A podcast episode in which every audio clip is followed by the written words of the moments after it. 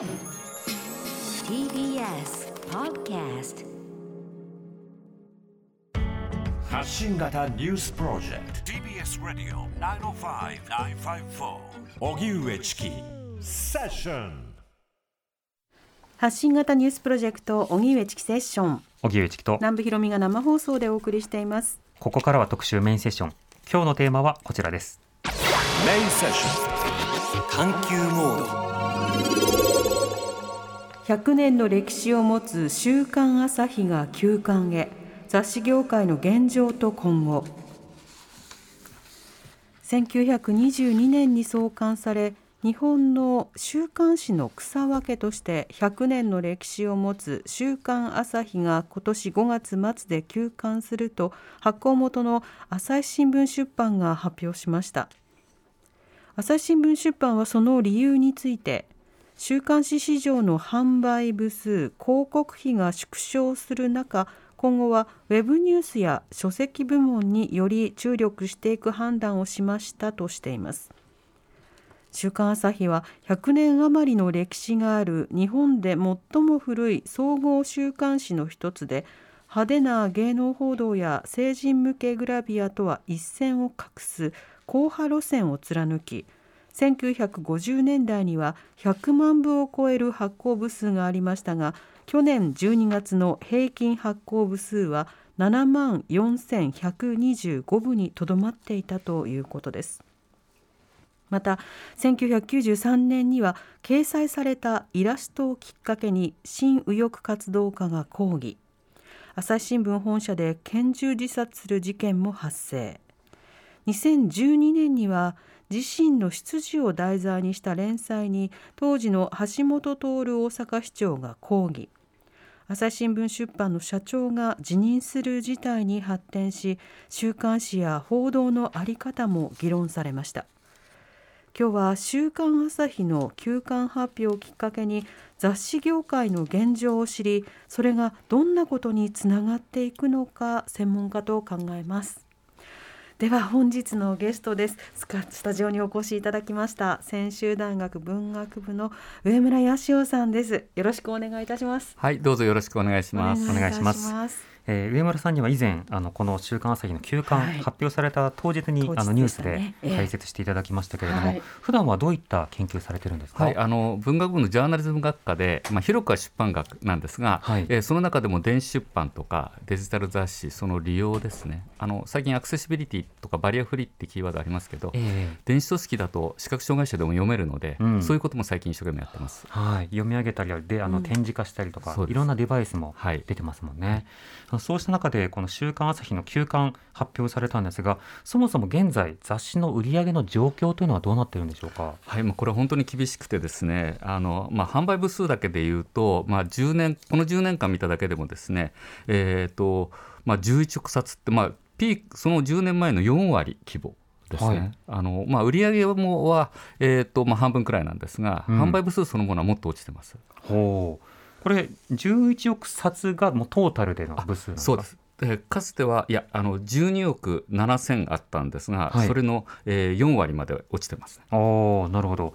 これ特に落ちたものあものの雑誌？あるいは休刊した雑誌？それはどういったジャンルとかどういったものが多いんでしょうか？あの実は雑誌はですね市場統計ではあのコミックス漫画単行本とかあの雑誌漫画雑誌だけじゃなくてそういうのも含まれてます。でこれは実はやはりあのこの10年のスマートフォンの影響で、えー、とメディアとしては多展開はできてるんですが紙そのものとしてはやはり厳しくなっているという状況ですね。うん。なるほどまた週刊誌や月刊誌あれファッション誌からいろんなあの報道雑誌もありますけれども、これらでも違いというのはあるんですか、はい、まず基本的には週刊誌は、えーまあ、今話題としている週刊朝日のようにですね雑誌ジャーナリズム週刊誌ジャーナリズムという言い方をよくします。はい。えー、と特にあの新聞とは違ってですね雑誌っていうのはこうタブーを超えていくということがありますので、うん。えー、となかなか新聞とか特にあのこう広告スポンサーが強いテレビとかではできない報道の、まあ、切り込んでいく選定体であると、あとはもう一つですねあのファッション雑誌。これはライフスタイルを提案するというような形でのファッション。というのがありますね。これは月刊誌の方ですね。うんうんただあの週刊誌は逆にですねやっぱりあの、えー、とウランカナっていうところがあるのでこうついついこう勇み足っていうんですか過激になる、はいスキャンダルを追う芸能ネタを追うということも、まあ、批判されることにはなりますね。うん、なるほど、まあ、それぞれの特徴があってそれぞれの立ち位置があるわけですが、この間あの雑誌の販売部数が減ってるのは、これはウェブ展開というかネット化が多いのかそれとも部数が減少したのはネットとは関係なく起きていてなんとかネット展開で生き延びよう生き延びようとしているのかこれはどうなんでしょうか？なるほど。あのえっと、雑誌がピークだったのは90年代半ばですから30年間減り続けています。そういう意味においてはインターネット登場というかそれが一般にこう携帯さらにスマートフォンでみんなが使われる以前から落ちてきていますが、うんうん。まあ、やっぱり背景には一つは少子化、えー高齢化、えっと、団塊ジュニアというのが今年50歳になるんですね。はい。この団塊ジュニアは、えー、と小学生の時にあの漫画雑誌「ジャンプ」とかをみんなで読んで、うんうん。えー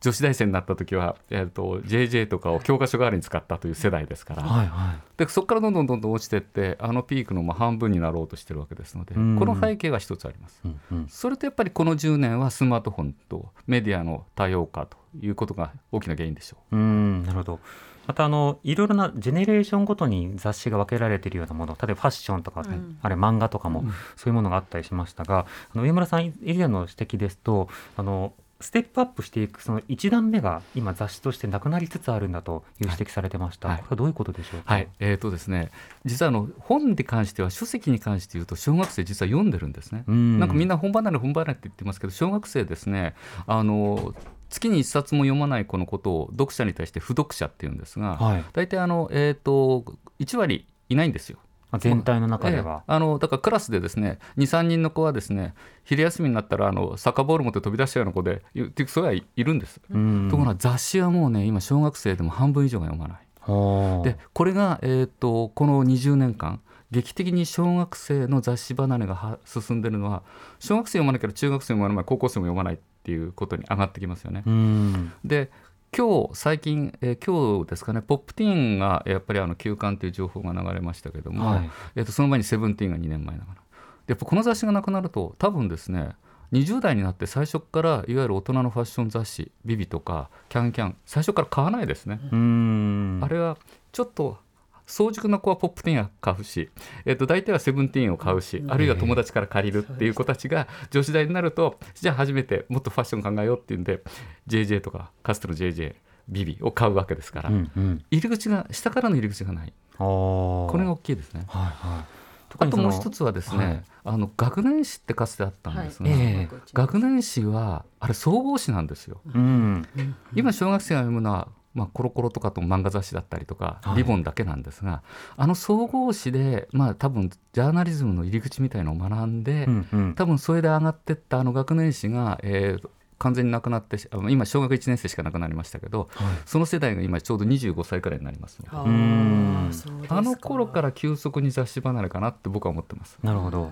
確かに総合誌であの漫画も載ってればテレビ情報も載ってればおもちゃ情報も載ってれば、まあ、例えばニュース性のある話題とか、そうですねあと人気のタレントとかが出てきたりと、本当にいろいろ載ってましたよね。あともっと真剣に例えばまさに君たちはどう生きるかとか、はいあるいは多分あの性の問題とか、うん実はあの学年誌が結構伝えてたんですね。ああはい。えーあの辺の情報がですね多分今の子どもたちがネットで知っていいんだろうかっていう問題もありますよね。うんうん。確かに今例えばリボンとかいくつかの女性あの少女向けのフうん。ァッション誌などが、うん。まあ性教育とかに力を入れてるっていう風潮がありますけれども、それでも逆に今そういったところでしかなかなかリーチできないような状況にもなってるんですすか。これはあの学生がですねそういう研究を取り込むとき面白いなと思った一つが実は小学校中学校の保健体育の雑誌っていうのが実は見るととっても古いんですね。はい。今の子たちに全然対応できてない。でそこ対応してきたのが実はそういうあの子どもたち向けのローティー向けの雑誌なんじゃないかと。うん。いうふうに私もそう思ってるところがあります、ええ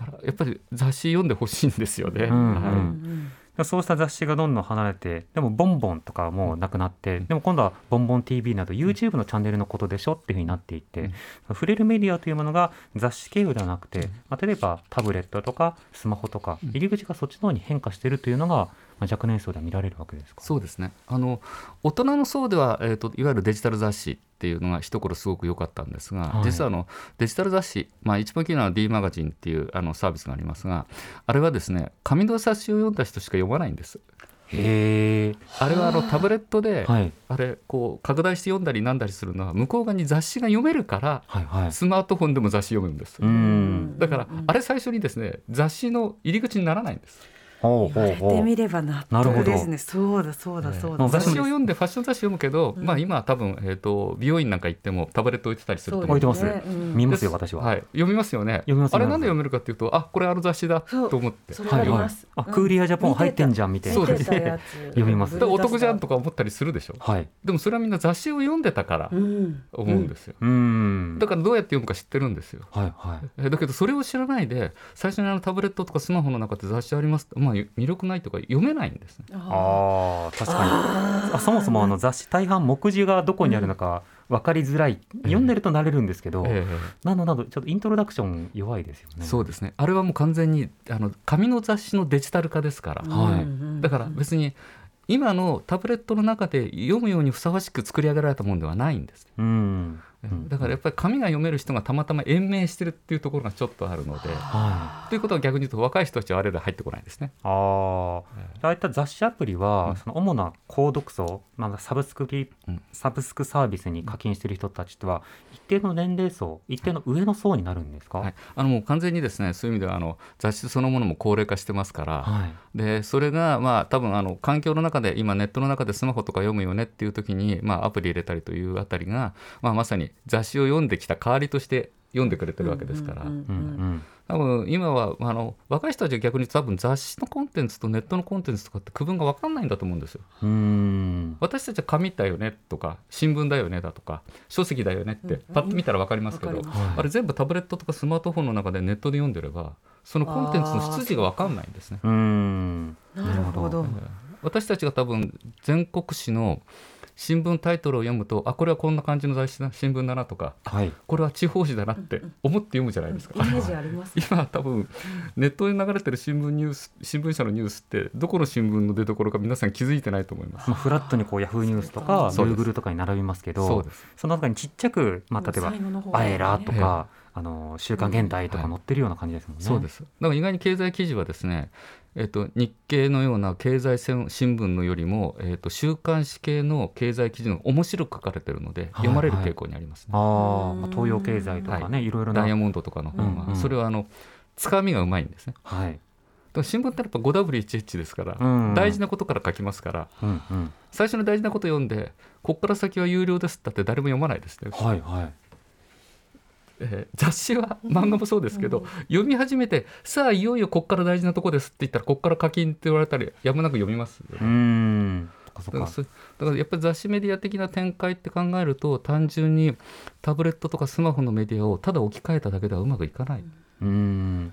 でも一方でその雑誌の文体とかがそのよりウェブの記事の読ませ方には適合しているところもあるのでえ雑誌紙そのものはどう育つかわからないけれどもウェブに特化していく出版社もあるわけですか、はいあのむしろあのセブンティーンとかウィズもみんなそうですけどはい。もともとは今言ったように紙で作った雑誌のデジタル版を出してたんですが、うん。今はデジタルファーストになって、はい。SNS ファーストでもう毎日のようにニュニュースを更新して、えーセブンティーンのタイトルのもと。で若い子たちがそこでファッションとかコスメを知ってある程度まとまると紙の雑誌に不定期で出す。順番が逆になっちゃったんですね。はいですねはい。ええ。うん。ただそのパッケージになった雑誌がかつての雑誌の役割をするかっていうとちょっと疑問なところはあります。確かに。いろんな情報を、まあ、つまみぐんつまみ食べていくというかいろいろつまみ食いしていくっていう感じにはなかなかならないそうだね。ですね。あの特にあのウェブはあのマイクロコンテンツ化しちゃいますから記事がバラ売りになりますので、はい。記事そのものの関心あるのは読むけど例えばまあ、例えば韓流が好きな人は韓流の記事読んであのじゃあタレントは話題はっていう多分そのテーマのやつしかどんどんどんどん来ないと思うんですよね。進められてこないですね、ええ。だけど雑誌はあ今回あの韓流の子が私の好きなあの子が表紙だって買ったら意外に読んでみたら例えば連載の小説が面白いとか、あります。コラムが面白いとか、うんうん他のところに導いてくれますよね。はい。だからあの雑誌の雑は雑の雑って言葉があるんですね。ええ。ねもしそれは雑多なものをただ一つのパッケージにしてる強みがあって、うんうん。それでどっか一つ掴んでくれたら実は他のことも思わぬ出会いがあるこれが雑誌の面白でうん。ネットは残念ながら一品なんかそれだけ取って出てきちゃいますから、はいはい。こういう広がりのあるメディアがまあ、ちょっともしかすると失われていくことの心配はありますね。うん。その補いとして例えばツイッターなど SNS で、あの周りがちょっと紹介する記事がちょっとずつまあ目次を作っていく、うん。だけど周りの人たちも自分と類似していたり自分がもともと関心がある人だからある程度の偏りがあって雑多みがちょっと薄れる、こうした両面というのがあるかもしれないですね。それはあると思います。むしろやっぱりデジタルにも大いに期待してるわけですし、うん。もともとあの印刷もそうですし、新聞もそうですし、また雑誌もそうなんですが、もともとそんなものを読むのはいかがなものかと言われたところから始まって、はい、極めてアナーキーだったんですよ。うん。だけど、それが実はちゃんとこうなんていうんですかね、えー、としっかりした社会に必要なメディアとして成長したんだとしたら、今のこうデジタルというコンテンツも、それにふさわしい読み方と世代が、えー、と面白いメディアにしてくれるだろうというふうには期待はしてます。うん。この雑誌の変化という点でいうと私もいくつかの雑誌、まあ、仕事で関わったり連載をしたりとかいろんな仕方があるんですけどまず一つは雑誌は読者とともに年を取ると、うん。だから90年代若者向け雑誌だったのが今やそのなんでしょうねこう例えばあの老いない体をどう作るか、うん。あの今ちょっとオブラートに包んでってますけど、まあ、男性向け雑誌だからいつまでも現役見てみたいな 広告がめちゃくちゃ入るようになったりとか。あるいはそのある雑誌の編集長の方に今部数落ちてますけどあのこれ紙やめてもウェブに特化するってことしないんですかって聞いたらいや紙じゃないとあの書き手が締め切り守らないんですと。締め切りを守らせる口実としてうちは雑誌を続けてるんだっていうことを半ば冗談気味で言ってたりしたんですけど要はなんかそれ自体が読者のなんだろうあの届きやすい手段であるかどうかとは別の問題意識でそれぞれの雑誌の変化があるんだなっていうふうにまあ思ったところがあるんですけど、うん。こういった雑誌そのものが、まあ、続けたくて続けてるわけじゃなくていろんな変化にちょっと対応しきれない面もあるのではないかというのはどうですか、そうですね。あの今おっしゃったように雑誌は締め切りがあるし実は文字数に制限がありますけど、はい。これ制限って言い方したけど実はそれが強みだったわけですよね。うん。やっぱりじゃあこれだけの文字の中にどれだけ面白くつかみを入れてあの本質的なことをやろうかって。やっぱり遂行って実はやっぱり制限があるから遂行していくわけで。はいはい。それに無制限でいくらでも書けますって言った時にじゃあそれが読者にちゃんと届いて心を打つかというとそれはちょっと疑問ですよね。うんなるほど。だからまあ紙だからこそ作り上げたコンテンツっていうものはやっぱりあって、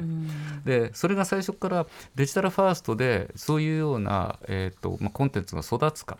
やっぱり一番心配なのは実はやっぱ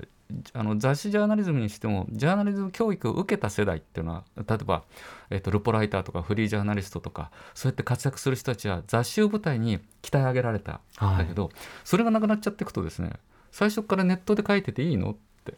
どうもこのネットのかつてもちょっと問題になりましたけどいわゆるこたつ記事的なネットの中であちこちつまみ食いをして、あの信頼性の確認もしないままに出ていくと。はい。いうようなものが増えていくっていうことの心配。うん懸念はありますよね。そうですね、たまにこう記事見て何か調べたいときに、まあ、何々について調べてみましたみたいなのが一番上に出てきて、まあいいかってクリックしてみると分かりませんでしたっていう答えが出てきて ふざけるなって思う時があるんですけどあの言うなればそれまでジャーナリズムとかジャーナリストつまり書き手の方は雑誌が原稿料を払うことで生活が成り立ったし、なんか取材費も渡してくれたじゃないですか、そのことによってちょっと半年ぐらいかけてじっくりとものを書いてみようみたいなことが、可能だった時期があったと思うんですけど、ウェブはまあ記事量もどうしても安くなりますし、で明日の PV っていうのが必要となってくるので、半年後の PV 半年後のページビューというのはなかなか気にしづらいところがありますね。なのでジャーナリズムの構造も今後変化するんでしょうか、実はもうすでにその最初の変化のきっかけというのは、えっ、とすみません私のシリが勝手に話します。なぜかわかりませんけど。何かのことを何か そうそうすると僕の代わりに答えてくれるかもしれません。あの月刊誌が総合誌の月刊誌というのがかつてあってそこが実はあのフリーの人たちの活躍の場だったんですね、うん。まあ、現代っていう雑誌が一番わかりやすいんですけど、これが週刊誌になった時に実はやっぱりこういうあの、えー、と調査報道的な記事の書き方が変わってしまった。やっぱり月刊誌くらいの時間を使ってじっくりと調べ上げて、うん。それが例えば半年間連載で書籍化していくっていうところがいいリズムだったんです。はい。でしかもしっかりまず雑誌で原稿料もらって取材費ももらってでそれで上がって書籍がうんと売れるって。まあそれで生活が成り立つし次の取材ができる、とか週刊誌になると週刊誌単位で面白いこととかそこに対応していかなくちゃいけなくはい。やっぱり取材が浅くなったりやっぱこれ書いていいかどうか分からないところが滑ってしまうと。うんまああのまあ、大体よく言われてるんですがその週刊誌の時のここで先ほど紹介いただいた「週刊朝日」のですね、えー、とあの橋本大阪市長時代のはいあの記事っていうのはやっぱりその、えー、と調査の時間が少なかった。うんということによってかこれ出していいかどうか分かんない判断の中で出ていったんじゃないかというような指摘がよくあるんですよね。えあのそうやって、まあ、佐野さんなんですけど佐野真一さんすごくこうベテランで力のある方がえうん。佐野さんとしても思いをかけなかったんじゃないかなと思います。あの辺がやっぱり月刊誌で作り上げたリズムがちょっと週刊誌がまだ分からなかったのかなと。いうように思います、これがネットになったらってことですね、そうですね。もうこんな毎日のように更新して取材する力もなないしじっくりと書籍のように売っていくところにもつながらないわけですから、うん。まあ、あのその、まあ、佐野真一氏のあの記事の問題については、事実確認のファクトチェックのレベルとはまた別に、うん。ある種のやっぱりそのジャーナリズム倫理であるとか、それを発信することによって、どういった差別に加担することになるのかという、まあ、あの倫理面でのチェックなどが、複数のメンバーが関わっていたにもかかわらず働いてなかったじゃないかという検証のうん。報告書が出されたりしましたよね。はい。はい。でも10年前でもそういったような問題が起きるような状況だったわけですけど、ええ今さらにこの10年間で雑誌ジャーナリズムの体力が落ちてしまったんでしょうか？あそれはですねやっぱりあの出版社そのものも、えー、と体力が落ちてるというんでしょうか。メディアとしては多様化してるわけですから、はい。私たちのメディアとしてもちろんデジタルという魅力あるものが登場した時にはそれは王様ではありえないんですね。うん。かつてニュース報道はニュースって新聞って訳して日本ではあの新聞っていうと紙のことですけど、そもそもあれはニュースペーパーニュースなわけですよね。うんうんだからニュースを代表している新聞が、まあ、その結果としてラジオが生まれテレビが生まれネットが生まれるって時やっぱそれは一つに過ぎない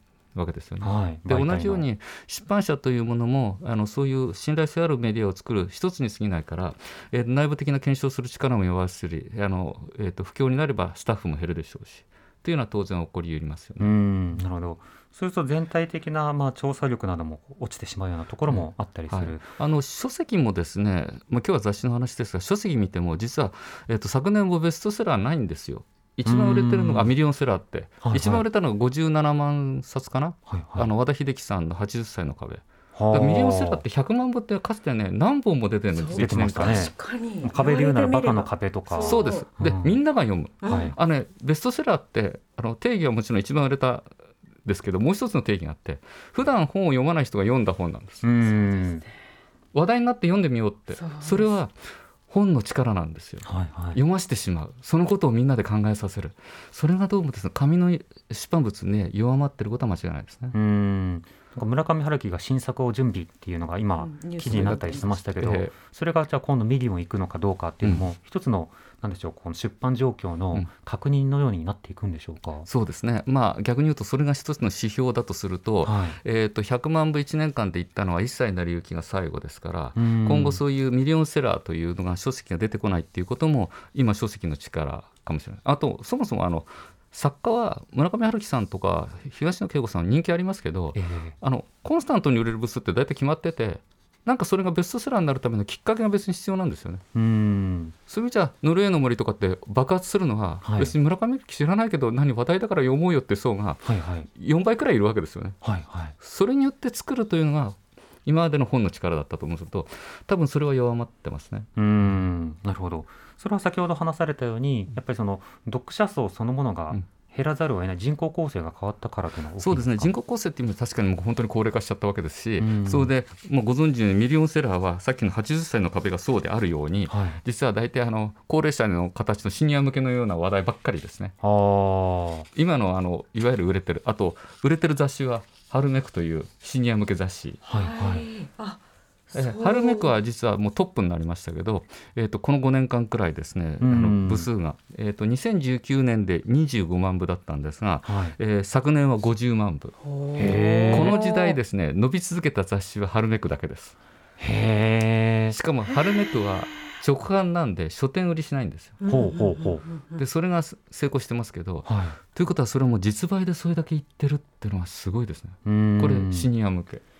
なるほど。確かにシニアの層は増えましたもんね。ね。うん。ただ実言うとやっぱシニアの購読力っていうのはある年齢から来て急速に落ちるんですって。ほう。でそこがちょっと心配してるという指摘はあります。はいはい。ある段階で落ちるというのはこあのれは60歳くらい超えるとですねやっぱあの年金になっていくとですね買わなくなるんですよやっぱり。あー削るところは雑誌からみたいな、ええ。ですから実言うと,、えー、といわゆる段階の世代が、はいはい。えー、と70を超えたくらいですかね。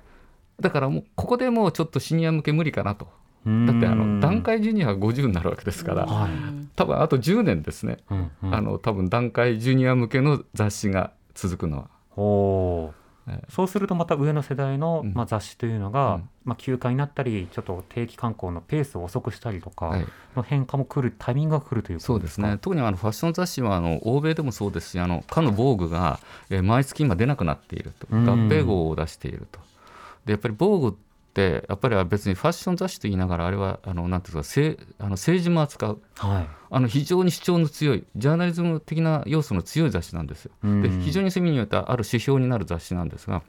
あの防具ですら弱る。しかも防具ってすんごいお金をかけて使ってるのではい。広告が入んなくなるとダメなんですね。うー。ん。なるほど。え。そうすると、まあ、そこに対して魅力を見出す広告主も離れてしまったり、えまあいろんな悪循環が生じているようなところもあると、じゃあその中で活字文化であるとか情報発信の仕方雑誌カルチャーはどうなっていくのかご時代に伺っていきたいと思います TBS Radio. 荻上チキセッション TBS Radio 905-954時刻は5時になりました。荻上チキセッション今日の特集メインセッションは100年の歴史を持つ週刊朝日が休刊へ雑誌業界の現状と今後ということでスタジオに専修大学文学部教授の上村康夫さんをお迎えしてお話を伺っています。上村さん引き続きよろしくお願いいたします、はいよろしくお願いします。お願いします。では雑誌が人々にとってどんな存在であるのかあったのか、はい。リスナーの方からたくさんメールいただきましたくいただいてるんです、えーラジオネーム飲んだくれかもしれない主婦さんからの初メールです。いただきました。ありがとうございます。はじめまして。はじめまして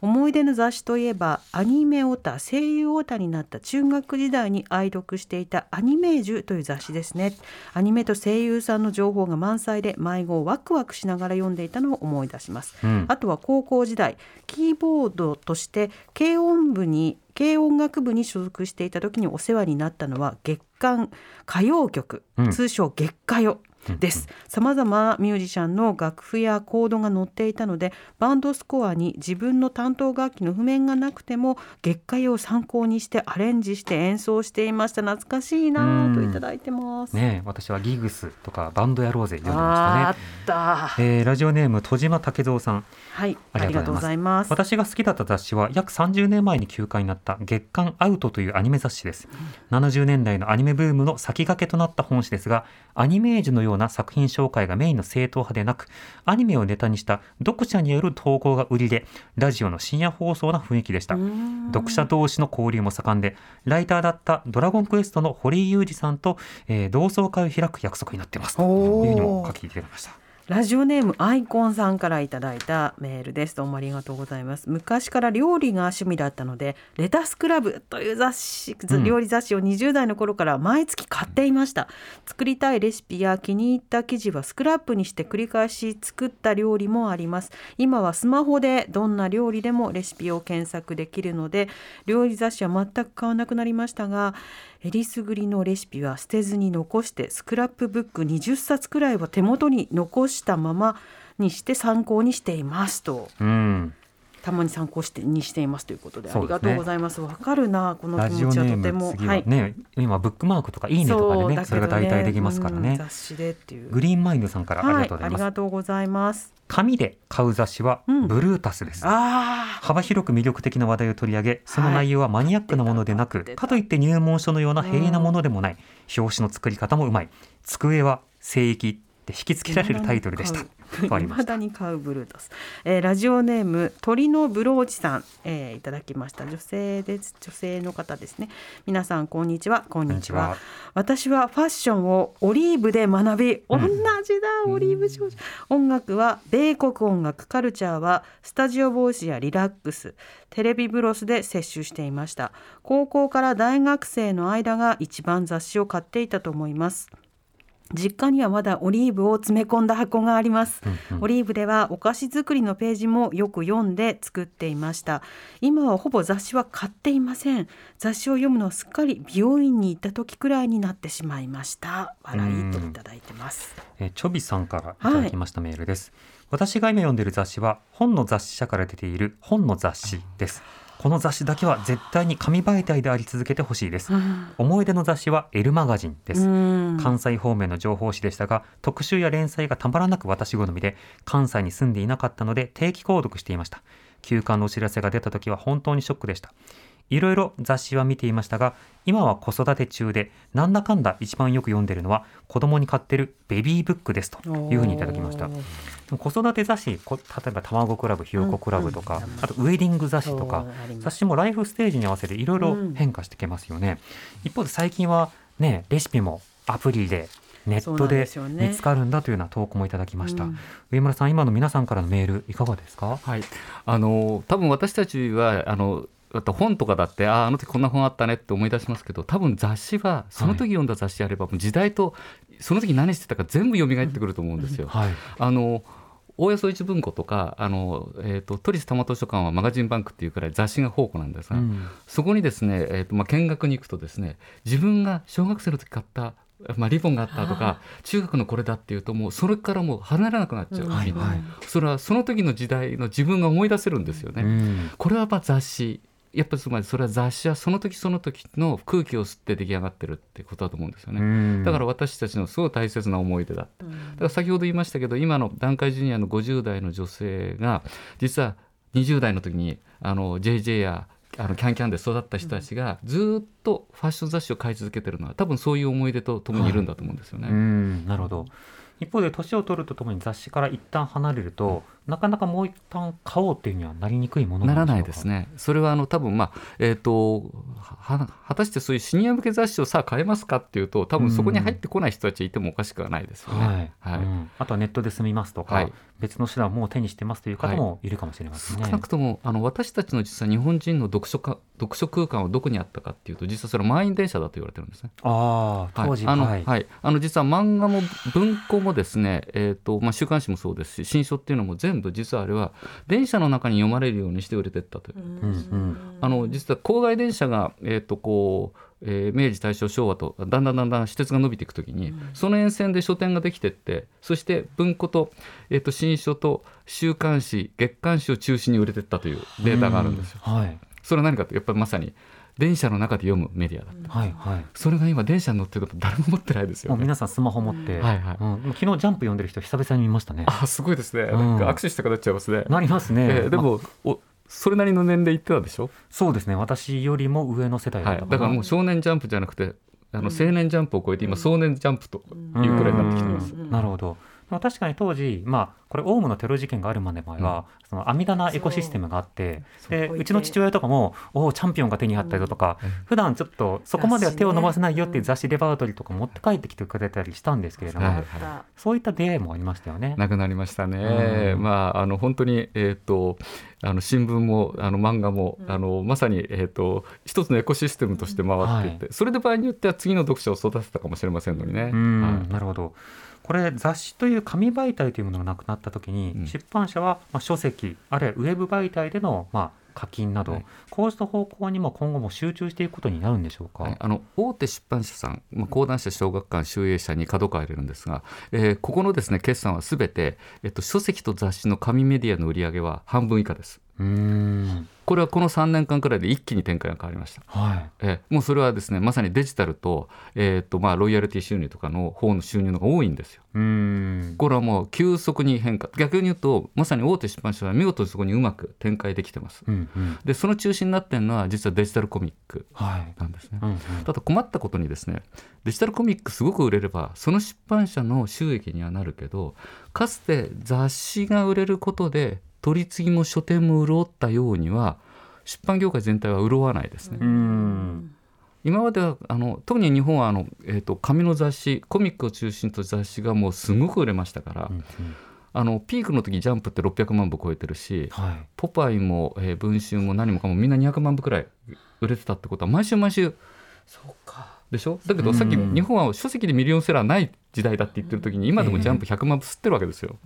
なるほどどれくらいだから実は雑誌って収益率がいいんですね。うんうんこれが落ちたらどうなりますかって言ったらそれは書籍がちゃんと運べなくなるんです。ああただ書店とかいろんなところの雇用にも影響ますそもそも、えー、と書店に人々が行く理由の最大の理由は雑誌を買いに行ったからだって言われてますうーん。あの定期的に週刊誌とか月刊誌を買いに行って子どもたちもリボンから始まってはいはい。買いに行くことで書店に入って本を買って帰ってくるんです。書籍を買って帰るんです。入り口だったんですね、はい。その入り口も失われてるわけですよ。なるなるほど、はいなので動線とか他の流れとかも本当にいろんなものが雑誌文化の変化とともに変わる。じゃあ変わった後の姿はどうなってるのかウェブカルチャーがまあ流行りましたというだけではどうも収まりそうにないので、まあ、ちょっとこの変化の過渡期今後見ていきたいなと思います。はい。今日は専修大学文学部教授の上村康夫さんにお話を伺いました。またお待ちしています、はい、ありがとうございました。ありがとうございました。今後ともよろしくお願いします。失礼します。